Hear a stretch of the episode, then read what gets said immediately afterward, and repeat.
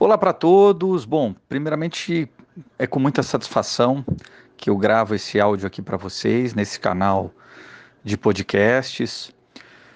Quero manifestar o meu agradecimento mais uma vez à interação que eu tenho recebido, aos compartilhamentos voluntários dos áudios, dos vídeos, dos artigos que eu tenho publicado ao longo dos anos, bastante interação nos mais diversos canais, Facebook, Instagram, ultrapassamos a barreira lá dos 13 ou 14 mil seguidores orgânicos, SoundCloud, Spotify, enfim, uma diversidade aí de canais que a internet nos oferece hoje para a gente consumir e também, se possível, compartilhar conhecimento.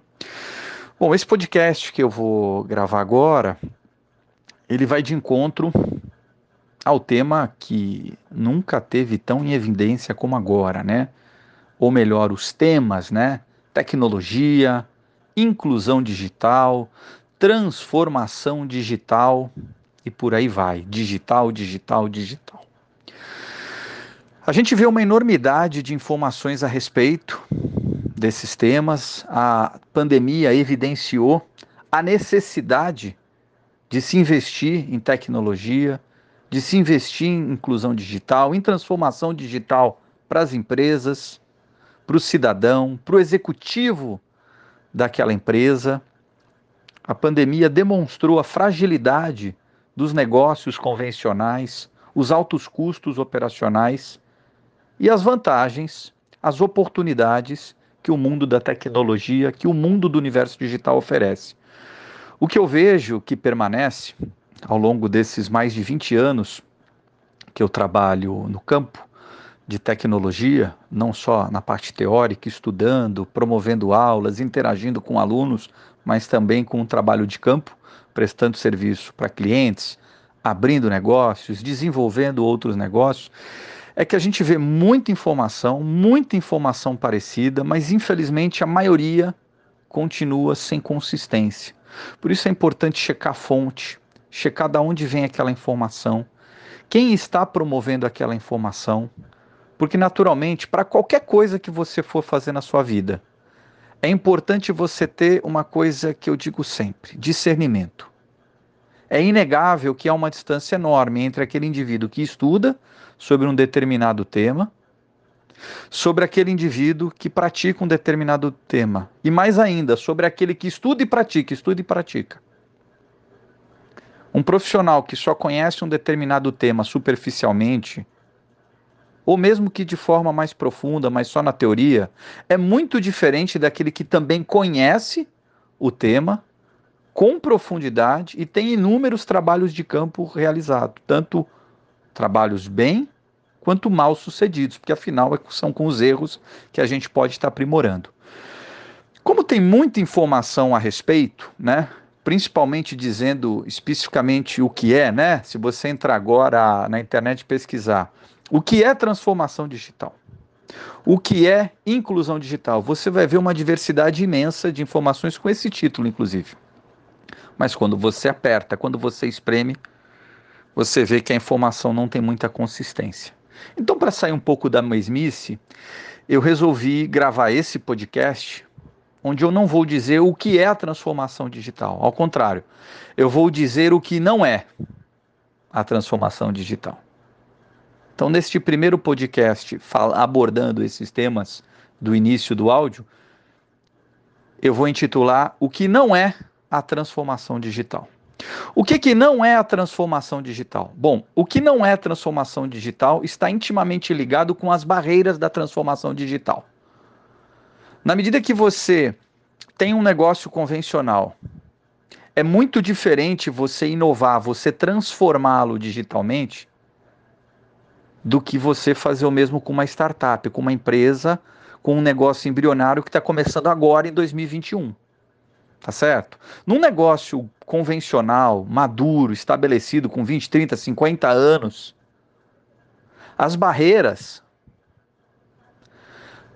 que já existem dentro do negócio, do tipo, ah, não é necessário agora. Outro dia eu conversava com, com um suposto cliente, uma pessoa que bateu na nossa porta, e ele categoricamente disse: Não, eu estou pensando em primeiro investir em caminhões para depois pensar no digital. Eu falei para ele: Puxa, a maior empresa de logística do mundo não tem um carro. Ah, não, mas não existe. Apresentei para ele. Novamente ele insistiu no caminhão. Eu falei: Olha, uma das maiores empresas de transporte pesado também não tem um caminhão, é uma startup que você contrata os caminhões por aplicativo. Ele também não queria aceitar. Isso é uma barreira. Não é um processo de entendimento, é aceitação. Eu estou dando um exemplo simples aqui para ficar naturalmente fácil de entender e para que o áudio, o áudio também não se prologue tanto. Então, o que não é transformação digital está intimamente ligado com a barreira. Esse é o primeiro ponto. O segundo ponto é: não é transformação digital um software. Não é transformação digital um aplicativo. Não é transformação digital especificamente um algoritmo. Não é transformação digital um computador. Tampouco não é transformação digital um site de e-commerce. Essas ferramentas, por assim dizer, que eu acabei de mencionar, na verdade, elas podem fazer parte de um processo de transformação digital. Transformação digital é muito mais ligado à nova estratégia do negócio, à inovação, a uma mudança de cultura, a uma preparação, a uma renovação daquele indivíduo, daquele colaborador que está dentro da companhia ou de um departamento da companhia. É mudar, é renovar esse indivíduo, é, é mudar a cultura dele para essa nova era que aqui estamos, era da informação, do que propriamente limitar esse indivíduo a administrar um site de e-commerce. Um site de e-commerce, ele não faz a transformação da, digital da, da empresa de ninguém, nem da minha nem da sua. Um aplicativo, ele também não faz um milagre dentro da sua empresa. Essas ferramentas, quando customizadas, feitas por profissionais de alto nível, com conhecimento de campo, com uma história de 15, 20, 30 anos de mercado, elas vão naturalmente favorecer um processo de transformação digital. Você não pode achar que você vai comprar um software. É comum você chegar numa empresa, ah, eu já tenho transformação digital. O sujeito tem lá um software de gestão, um ERP da vida, um software de gestão. Software de gestão é como o próprio nome fala, ele, é um, ele ajuda você a gerir o negócio, a organizar o negócio. Ele não faz a transformação digital para você, mas ele pode fazer parte do processo, representando uma pequena fração de um processo de transformação digital.